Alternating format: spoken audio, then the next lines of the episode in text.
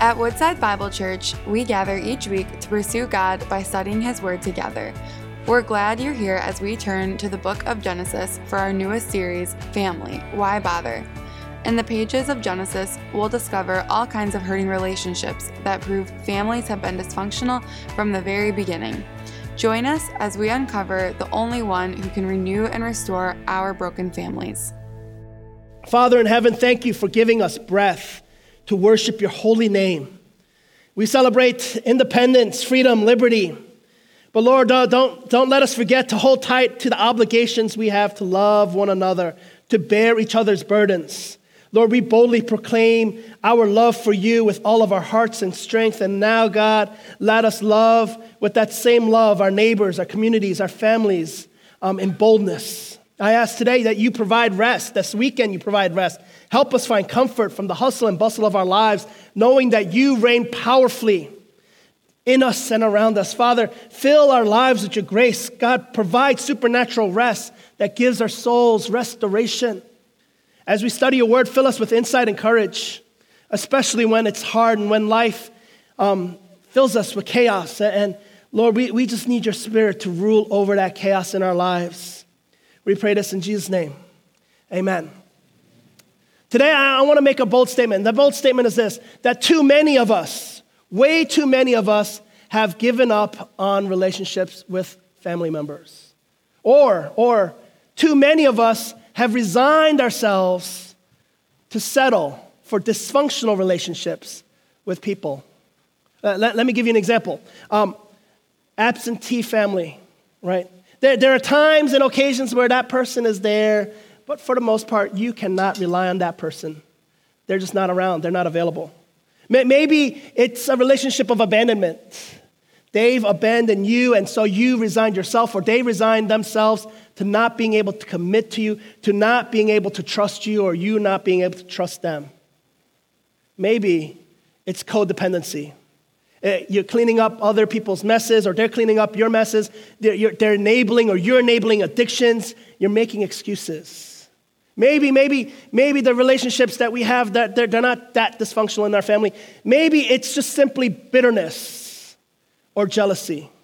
And those attitudes of bitterness and jealousy, they control how you see other people, how you see their intentions, how it creates a bigger relational fracture than situations and circumstances deserve. Regardless, regardless of what it is, um, I, I think, you know, all of us can say that maybe we have a broken relationship or two in our midst. And if you're sitting here and you're looking at me and you're like, Jonathan, my life is not like that. My relationships are nicely manicured and they're perfect. They look better than your yard. Then you're more messed up than the rest of us, right?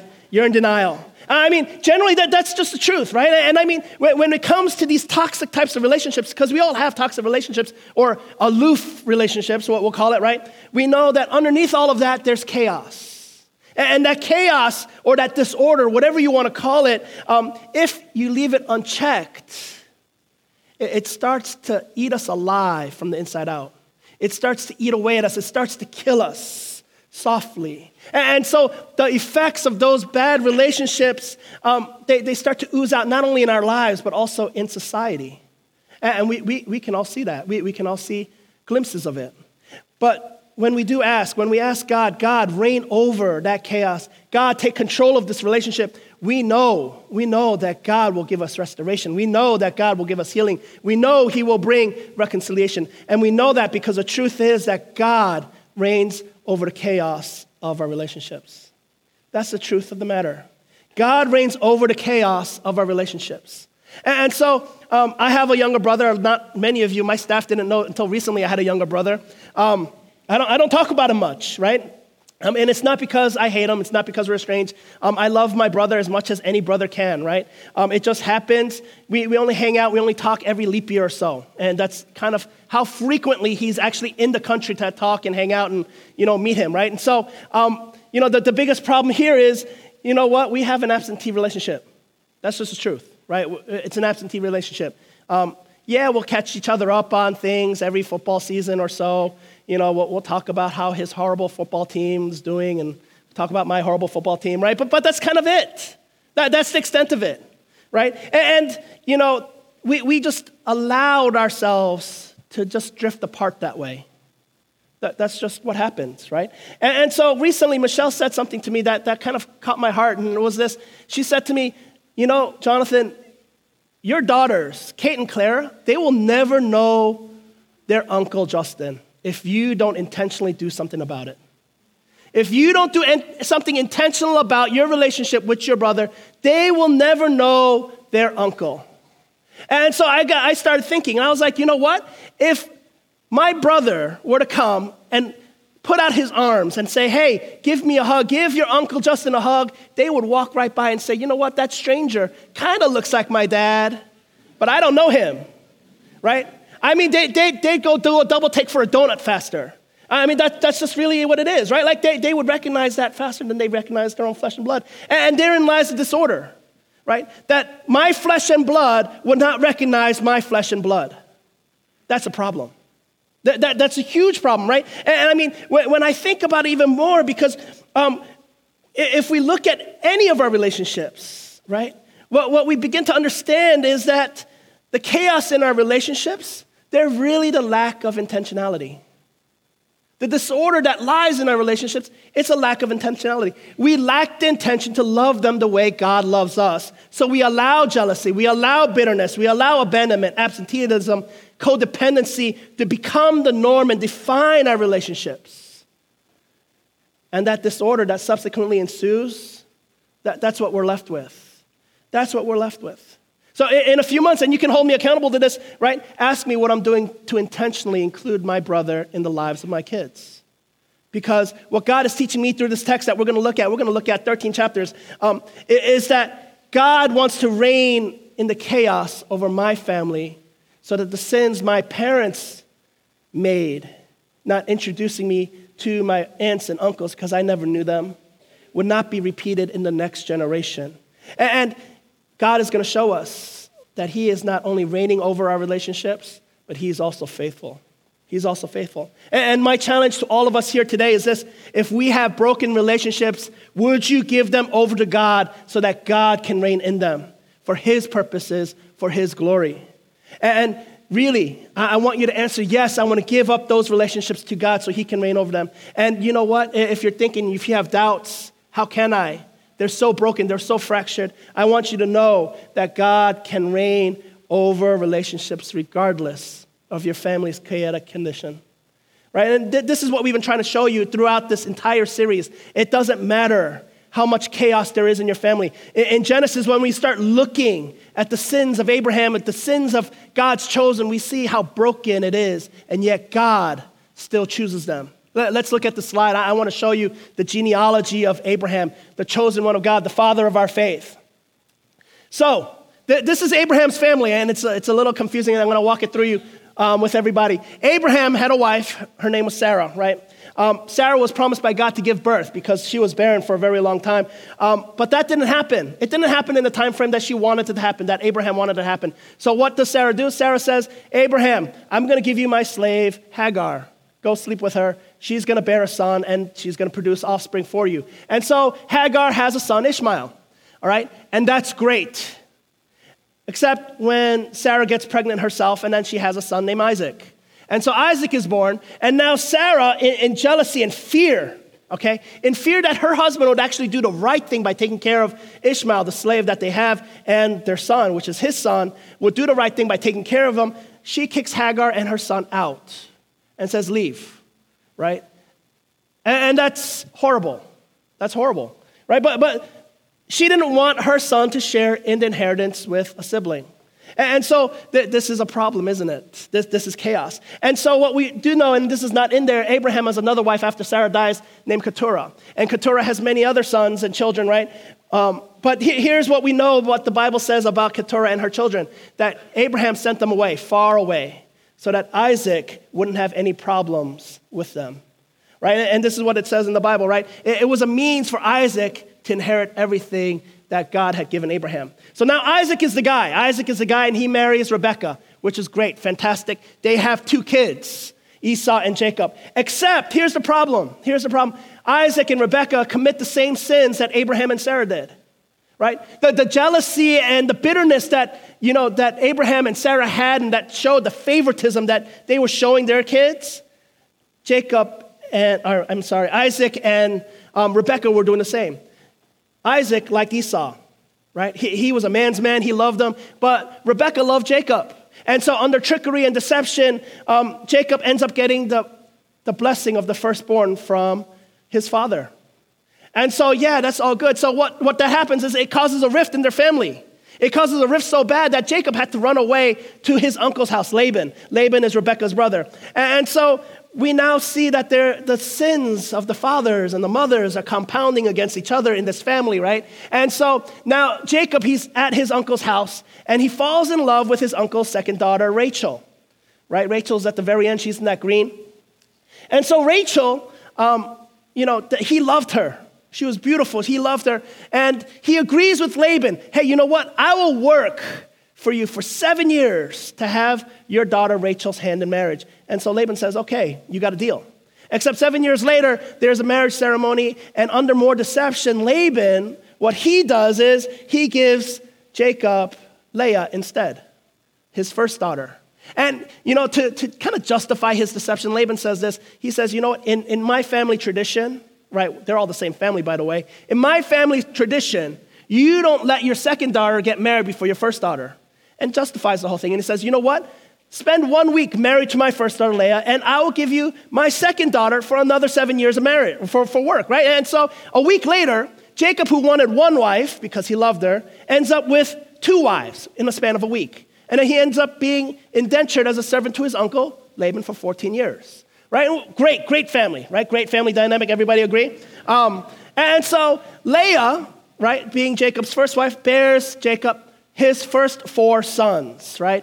Reuben, Simeon, Levi, and Judah. Wonderful, wonderful, wonderful, right? That's great. Now Rachel, right, being married, being now the second wife in the family, she's jealous. She's jealous. She doesn't have any kids. So you know what she does? She gives her servant away, Bilhah, to be Jacob's wife and says, Jacob, husband, I'm going to give you another wife. Right? Like, like that's going to make things better. And so Bilhah has two sons, Dan and Naphtali. Right? And now Rachel is excited. She's great. She's like, oh, now my side of the family has two sons, right? Compared to the four that my sister has. But that brings Leah into sort of a, a, a jealous tizzy, right? She, she's afraid of losing her position. Now her sister's side has children.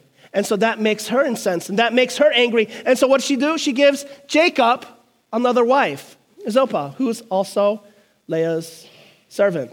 Right? And so Zilpah has another, has two sons, Gad and Asher. And so now, how many sons is that? That's eight sons, right? Eight sons, three wives. And so um, Leah, the Bible says, has two more sons, Issachar and Zebulun, and a daughter, Dinah, right? Um, and at their very end of, you know, kind of Jacob's kind of old now. They, they've had all these kids. Rachel, who was barren until this point, finally gives birth to Joseph and then Benjamin. And so this is a big family. This is a big family. He's still living with his uncle at his uncle's house. All right? Huge family, big uncle. And now Laban says, you know what? Now you got to leave. Get out. Get out of my house. Your family's too big, right? You're causing me too many problems. And so now Jacob has to reconcile with the fact that he stole away his brother's blessing. And so he goes and journeys back to the promised land. And so on his journey back, God renames Jacob to Israel. That's what his new name is. And so, um, But he, here's where it gets treacherous, right? Because Jacob, he, he's still living in the old way. And what he does is, in descending order, from the least favorite child to the least favorite wife, he puts them up front to meet Esau's army, because Esau is now bringing four hundred men to confront his brother coming back to the promised land, right? And so he, he sends Zilpah and Bilhah and their children first, and then Leah and her children after that. And then Rachel and her sons after that. And he stood all the way in the back and said, you know what? They're going to be fodder for me before my brother comes and kills me, right? And that, that's how he went about this, right? This is what he did to, to go about reconciliation. And so this is a messed up family, right? We, we know what comes to pass is that Esau says, you know what, brother? You're a brother of mine. I forgive you. We're forgiven. Um, we're going to make things work. And so what ends up happening is they hug, and then they go their separate ways. Great family, right? They, they leave once they got to that. But the bottom line is this: the children of Israel inherit all the dysfunction, all the dysfunction that his, their parents made and left for them. They, they inherit the, the dysfunction of their grandparents and the great-grandparents. And so the stories that we're going to look at today are going to look at specifically how that dysfunction operates and how God works through them. We're going to pick it up in Genesis chapter thirty-seven, um, verse nine. We're going to see how the chaos unfolds in this generation of Israel's kids. Genesis chapter thirty-seven, verse nine.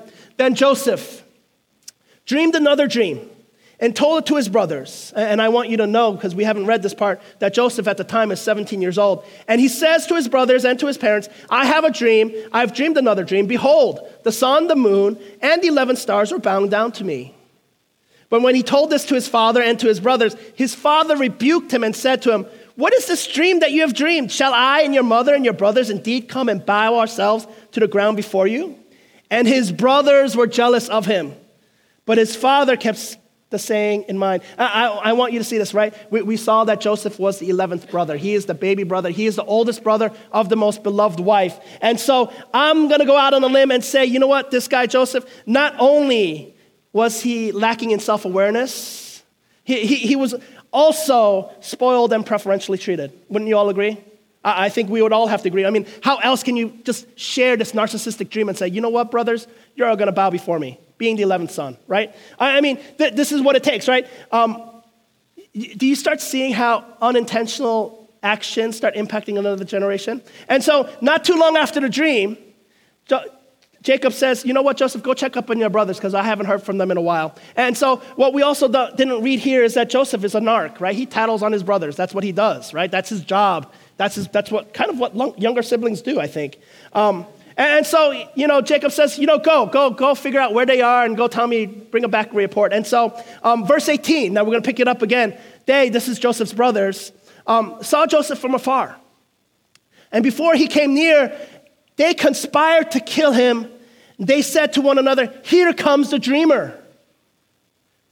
Come now, let us kill him and throw him into one of the pits. Then we will say a fierce animal has devoured him, and we will see what will become of his dreams. Great brothers, by the way. Um, but when Reuben heard it, Reuben is the oldest, by the way, he rescued him out of their hands, saying, let us not take his life. And Reuben said to them, shed no blood. Throw him into this pit here in the wilderness, but do not lay a hand on him. And the Bible says, this is an aside, that he might rescue him out of their hand to restore him to his father. So when Joseph came to his brothers, they stripped him of his robe, the robe of many colors that he wore, and they took him and threw him into the pit. The pit was empty. There was no water in it. Reuben, being the oldest, should be the bearer of moral authority to his brothers. Wouldn't you say? Wouldn't you hope, right? He should know better, and he should do the right thing, right? And so he starts to do the right thing to protect his younger, silly kid brother from being killed in cold blood. But you know what he does instead? He actually slips. He slips and says, you know what? We shouldn't kill him, but you know, if we threw him into this little pit, he'll just die naturally, right? That, that's the implication here, right? You, why would we get our hands dirty? He could be in this pit where there is no water, so no one's going to come looking for him. We wouldn't be guilty of bloodshed. We wouldn't be b- guilty of murder, right? I mean, after all, being a murderer is a sin, isn't it? Right? And so, you know, the Bible says his intention was to redeem him, but, you know, isn't that funny how we let our relationships fester, our bad relationships fester, because we hope one day we're going to redeem those relationships? We hope one day those things will change, right? Intentionality only gets us so far. It's really the actions that we take behind those actions, behind that intention that changes things. Verse twenty-five, then the brothers sat down to eat. Meanwhile, Joseph was starving in the pit. Looking up, they saw a caravan of Ishmaelites coming from Gilead when their camels were bearing gum, balm, and myrrh on their way to carry it down to Egypt. Then Judah, the fourth brother, said to his brothers, what profit is it if we kill our brother and conceal his blood? Right now they're trying to make a profit out of murder. Come, let us sell him to the Ishmaelites, and let not our hand be upon him. Excuse me. For he is our brother, our own flesh. Good for them, they recognize that. And his brothers listened to him.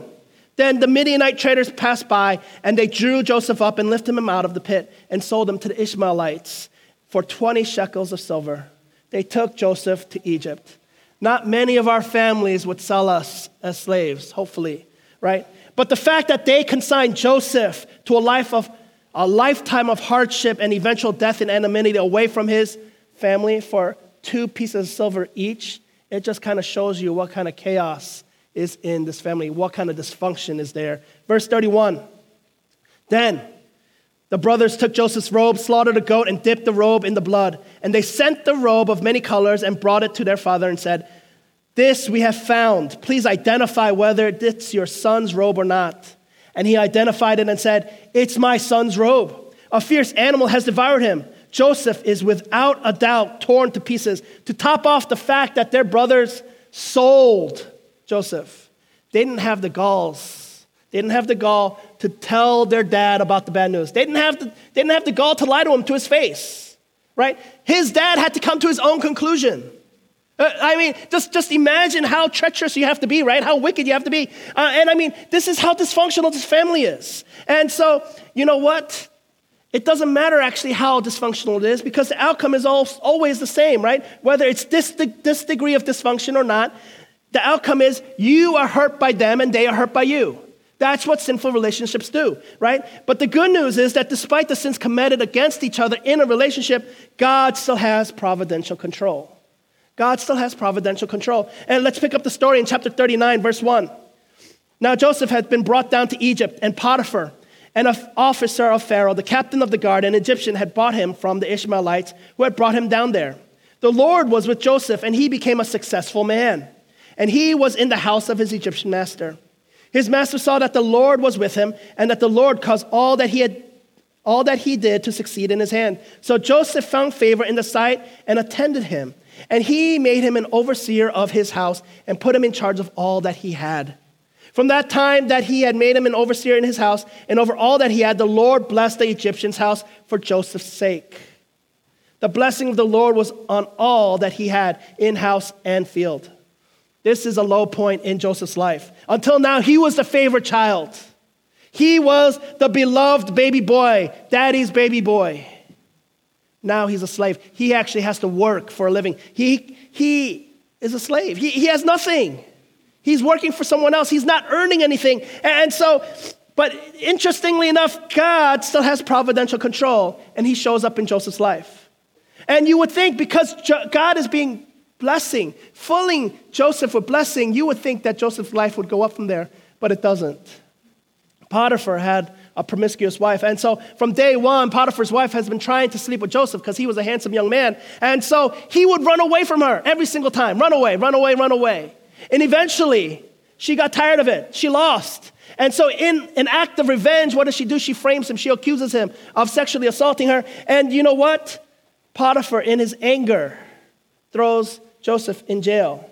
And so now Joseph went from dreamer, beloved son, to slave, now to convict. Verse twenty, let's pick it up. And Joseph's master took him and put him into the prison, the place where the king's prisoners were confined, and he was there in prison. But the Lord was with Joseph and showed him steadfast love and gave him favor in the sight of the keeper of the prison. And the keeper of the prison put Joseph in charge of all the prisoners who were in the prison. Whatever was done there, he was the one who did it.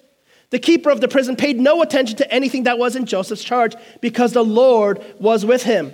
And whatever he did, the Lord made succeed. And when God puts his hand on you, and I want us to see this, right? He doesn't take his hand off you regardless of the circumstances and the place we are in life, right? There is no shaking God. There is no getting rid of his favor. His steadfast love is always on us because of the work of Jesus Christ on the cross.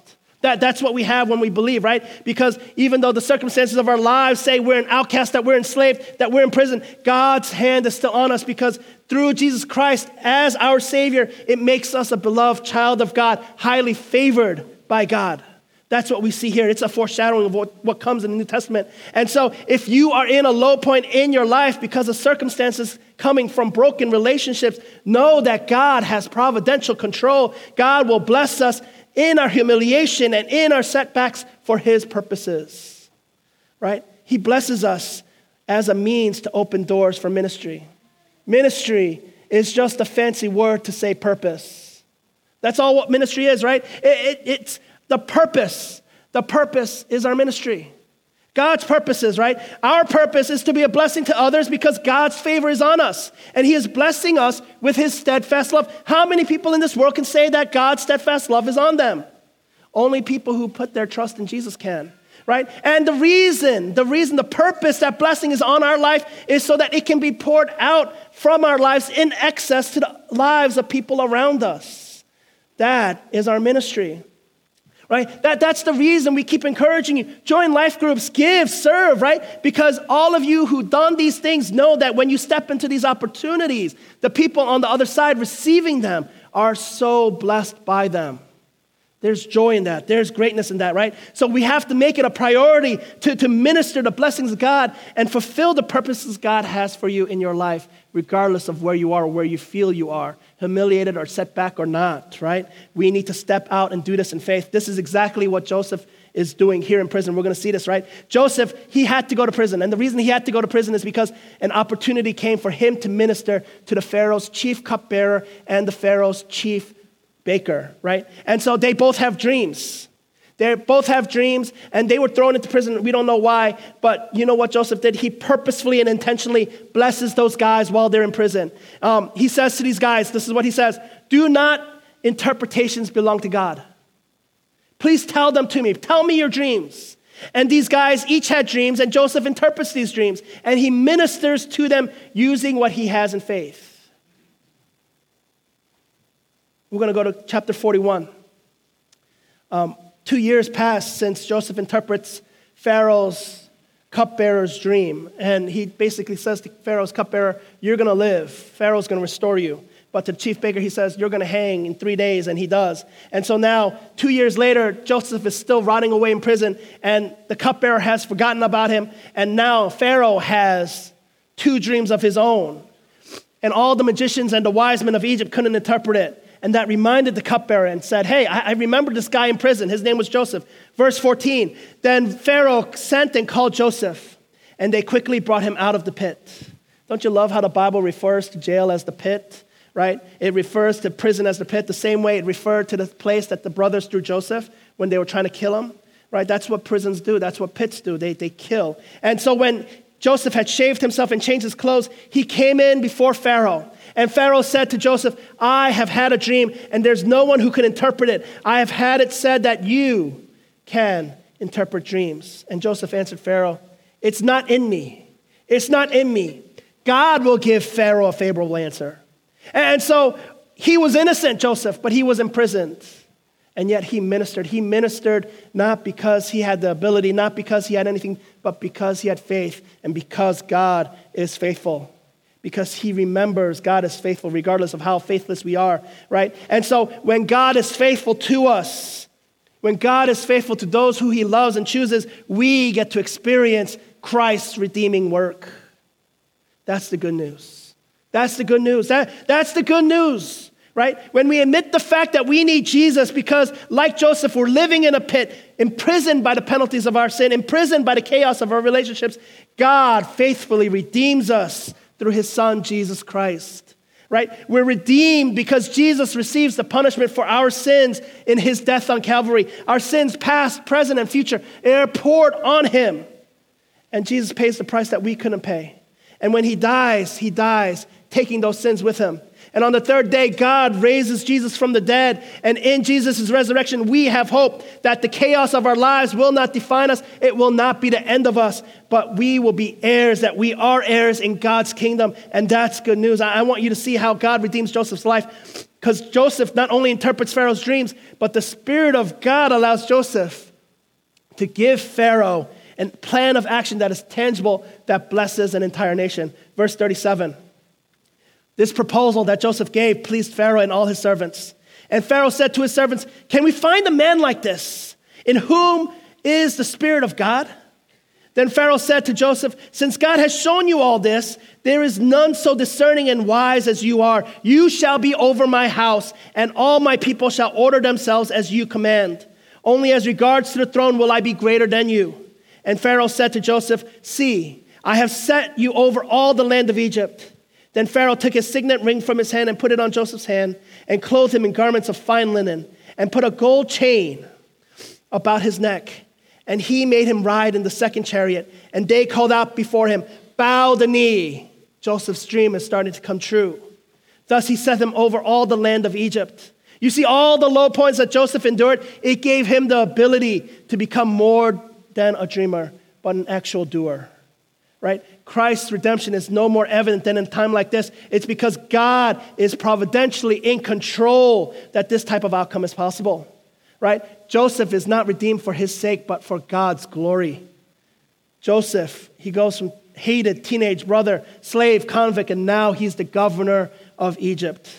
But Christ is not done redeeming Joseph's life. You see, a lifetime later, God is still faithful, and he's about to bring healing to the family of Israel, right? He's about to bring reconciliation. Just as Joseph interpreted Pharaoh's dreams, there was seven years of plenty in the land. And now the seven years of famine from Pharaoh's dream is starting to begin, and this is where Joseph's estranged family entered the picture. He spent more than half his life dead to his family, his family dead to him. And now go to verse cha- or chapter forty-five. We're going to pick it up in verse three. Joseph says to his brothers upon this meeting, I am Joseph. Is my father still alive? But his brothers could not answer him, for they were still dismayed at his presence. So he said to his brothers, come near to me. And they came near, and he said, I am your brother Joseph, whom you sold into Egypt. And now do you not be distressed or angry with yourselves because you sold me here. For God sent me before you to preserve life. For the famine has been in the land these two years, and there are yet five years in which there will be neither plowing nor harvest. And God sent me here before you to preserve for you a remnant on earth, and to keep alive for you many survivors. So it was not you who sent me here, but God. He made me a father to Pharaoh and the Lord of all his house, and ruler of all the land of Egypt. Hurry and go to my father and say, thus says your son Joseph, God has made me Lord of Egypt. Come down to me, do not tarry. You shall dwell in the land of Goshen, and you shall be near me, you and your children and your children's children, and your flocks, your herds, and all that you have. There I will provide for you, for there are yet five years of famine to come, so that you and your households and all that you have do not come to poverty. The family is finally reconciled because God reigns over the chaos of their relationships through Christ's redeeming work in our lives, in his life. Right? For the first time in Abraham's saga, the blessings of God flow to each and every son in its fullness, no longer chose, choosing one way or another, right? This is the nation of Israel. And all of this happens because God is faithful, because God reigns in the chaos of relationships. Genesis ends in chapter fifty. In Genesis chapter fifty, Israel, Jacob, he passes away. And his brothers are, are still worrying about retaliation. After all, they sold them into slavery, sold them off to die. But Joseph's response shows us that Christ's redemption changes a person from the inside out. He responds in verse nineteen, and he says this, do not fear, for am I in the place of God? As for you, you meant evil against me, but God meant it for good, to bring it about that many people should be kept alive as they are today. So do not fear. I will provide for you and your little ones. Family, God wants to reign over the chaos of our relationship for his purposes. And Jesus already proved on the cross that his glory will not be denied. Are you ready to give the chaos of your relationships over to him so that he can reign in them? If yes, do not wait. Do not tarry. Christ's redeeming work is available to you and to your relationships right now. Choose Jesus to reign in your life. Let's pray. Father in heaven, you reign in the chaos of our relationships, and I pray over our broken relationships, bring us healing. Some of us are living in pain. Some of us are living with hurt. Some of us, we're oozing with trauma, and God, we need your comfort. We need you now more than ever. Bring us the peace of your redemption. God, the hate, the jealousy, or whatever other sinfulness that causes us to be separated from you, Lord, I ask that you remove it from our lives. Reign in our lives. Reign in our love. God, there are some today who need to choose you for the first time. Let this be the moment that they choose your son in faith. Let them come to you confessing that they need you. And God, give them assurance that you will not forsake them, that you will never leave them. We pray this in Christ's name. Amen. Thank you for joining us as we study God's Word together. We would love to hear how God is moving in your heart and get you connected into the Woodside Bible Church family. Head to woodside bible dot org slash connect to introduce yourself today.